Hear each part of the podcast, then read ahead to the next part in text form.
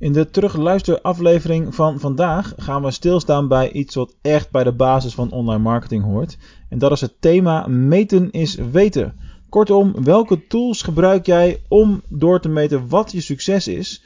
Wat zijn überhaupt jouw KPI-cijfers? Dus wat is echt belangrijk voor je?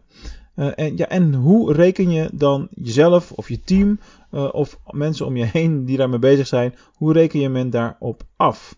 Nou, oorspronkelijke uitzending is uh, in 2015 opgenomen. Hij is nog 100% waar. Dus veel plezier met Meten is Weten. Meer verdienen en minder uitgeven. Met online marketing. Dit is de DGOC Online Marketing Podcast. Vandaag ga ik met jullie even stilstaan bij de term meten is weten. Dat is natuurlijk ook de titel van de uitzending. Uh, deze aflevering en ook de volgende aflevering, die gaat over website usability, staan in feite in het teken van uh, ja, wat kun je allemaal doormeten en wat gebruik je daarvoor. Nou, ik wil graag nog met uh, een aantal experts op dit gebied speciaal in, in gesprek gaan. Dus ben je aan het luisteren en denk, hey, web analytics, dat is mijn vak, dat is mijn passie, mijn roeping, daar weet ik alles vanaf. meld je dan even bij mij via mark.dgoc.nl uh, zodat wij wellicht in een toekomstige aflevering met elkaar in gesprek kunnen gaan en lekker de diepte in kunnen gaan over uh, website statistieken. Goed, in de aflevering van vandaag wil ik even met jullie stilstaan bij welke verschillende soorten meetprogramma's er allemaal zijn. Dan kon jullie natuurlijk gelijk denken nu, soorten meetprogramma's, we gebruiken toch allemaal Google Analytics. Dat is wel zo, maar er is veel meer dan alleen Google Analytics. En daar wil ik vandaag eventjes naar, naar kijken. Nou, welke soorten eh, meetprogramma's hebben we allemaal? Natuurlijk beginnen we met uh, webstatistieken. Uh, maar realiseer je dat er naast Google Analytics ook andere programma's zijn waarmee je webstatistieken kunt, kunt doormeten. Bekende zijn hierin OneStat en Comscore bijvoorbeeld. En je kunt je de vraag stellen: waarom zou je webstatistieken überhaupt gaan doormeten met een ander programma als Google Analytics? Want ja, dat functioneert voor 9 van de 10 bedrijven toch, toch perfect. Is een beetje als uh, het advies uh, wij van WC Eend adviseren WC Eend. met Google Analytics meet je toch statistieken door, waarbij voor een heel groot gedeelte mensen en bezoekers die bij jou binnenkomen ook weer vanuit Google gerelateerde bronnen binnenkomen, zoals de Google zoekmachine, AdWords of uh, YouTube. Dus vaak om onafhankelijkheid toch enigszins te bewerkstelligen, wordt ervoor gekozen om een andere tool naast webstatistieken te laten draaien van Google Analytics of Google Analytics überhaupt volledig niet te gebruiken. Dus die optie bestaat. Dus denk daar eens over na wat dat voor jou kan, uh, kan betekenen. Een andere vorm van uh, meten is weten is bijvoorbeeld mouse tracking. Nou, bij mouse tracking volg je via een uh, softwarematig programmaatje volg je de muisbewegingen van iemands computer. Nou, aan één zo'n muisbewegingsomtrek heb je natuurlijk niet heel erg veel. Uh, dus kun je dat allemaal verzamelen en in aantallen uh, opslaan. En vervolgens kun je de data die daaruit komt analyseren. Dus hoe beweegt men de muis over het scherm? Waar klikken mensen allemaal op? Waar juist niet? En zijn dat ook de plaatsen waar jij wil dat ze naartoe gaan? Bereiken ze daarmee jouw doel? Nou, de programma's die je daarvoor bijvoorbeeld kunt gebruiken zijn dingen als Mouseflow, Clicktail en Crazy Egg. Dus google die namen maar eens en laat je verrassen door wat er mogelijk is met mouse tracking. Nou, een ander soort van meetprogramma is in feite al gerelateerd aan website usability. Dat zijn de A-B en multivariatietesten. Nou, daarvoor gebruiken we in Nederland hoofdzakelijk Optimizely en de Visual Website Optimizer. Uh, Visual Website Optimizer is wel iets groter en iets populairder dan, uh, dan Optimizely in Nederland. Maar wereldwijd gezien is het weer, uh, weer andersom.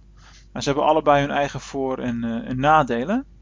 En het is natuurlijk een, iets wat je altijd moet doen. altijd A-B testen op zijn minst. want daarmee kun je het resultaat van je onderneming gewoon verbeteren. verbeteren. dus laat het absoluut niet na. Maak gebruik van dat soort tools. Nou, er zijn er nog twee soorten meettools waarbij ik eventjes de aandacht wil, wil oproepen voor jullie. dat is ten eerste de online feedback mogelijkheden. Uh, en ten tweede straks de eye-tracking uh, of heatmap uh, mogelijkheden. Nou, even naar online feedback. Met name bij webwinkels zie je dat er al heel veel gebruik wordt gemaakt van dit soort meettools. dan denk aan toepassingen als de Feedback Company, iPerceptions, Mopinion en ja, dat soort tools. Je ziet als je in Google zoekt ook regelmatig sterren bij zoekresultaten staan. Vaak 4, 4,5 van 5, want beoordelingen zijn over het algemeen wel, wel positief. of je komt niet hoog in Google, dat is natuurlijk een ander, andere verhaal dan weer. Maar dat soort beoordelingstools helpen, uh, helpen jou ook onderzoeken wat klanten nou echt van jou als bedrijf vinden of van jouw producten. Dus dat is kwalitatieve data, niet per se kwantitatief, op termijn natuurlijk ook wel.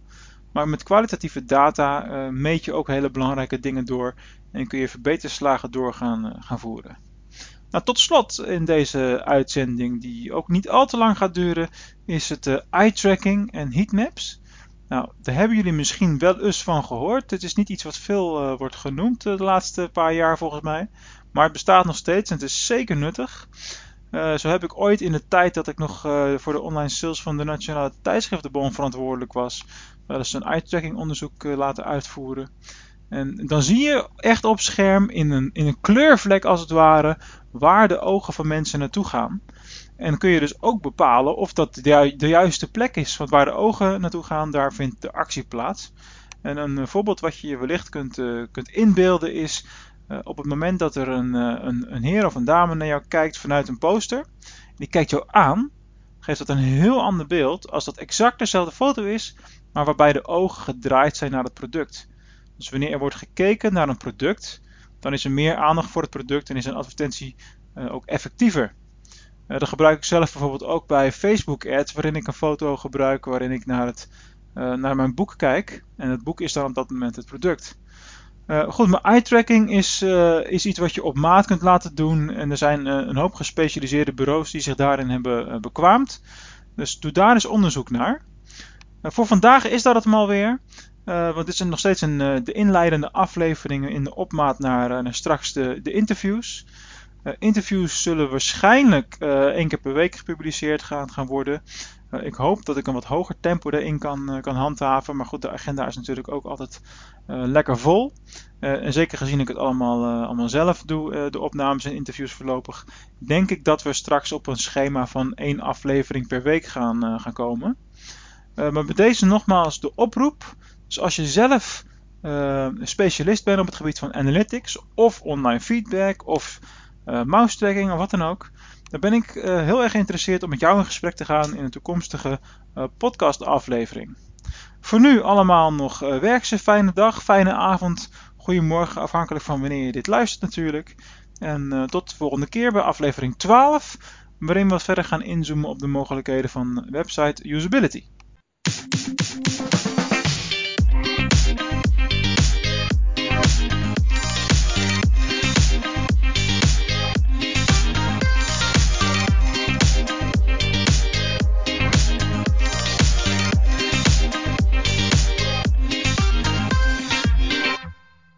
Hey, wat tof dat je weer geluisterd hebt naar een aflevering van de DGOC Online Marketing Podcast. En zoals ik de afgelopen anderhalve week al heb verteld, hebben wij de reviews zeker bij deze relaunch van de podcast heel erg hard nodig. Ik zie dat de eerste reviews al aan het binnendruppelen zijn, waarvoor mijn ongelofelijke dank. Dat is echt super belangrijk en super waardevol. Maar ik kan je één ding vertellen: een podcast over online marketing opnieuw lanceren in 2019 is heel wat anders dan eentje opstarten in 2015. Er zijn simpelweg veel meer podcasts om uit te kiezen en om uit te luisteren of om naar te luisteren. Dus je zou me enorm helpen en ik zou het enorm waarderen op het moment dat je een review wil achterlaten uh, in de Apple uh, Podcast app uiteraard waar ik het over heb en voor uh, Google Android apparaten kun je het beste een review achterlaten voor DGOC op uh, Google in de Google klanten review uh, sectie. in ieder geval hartelijk bedankt nogmaals en tot de volgende.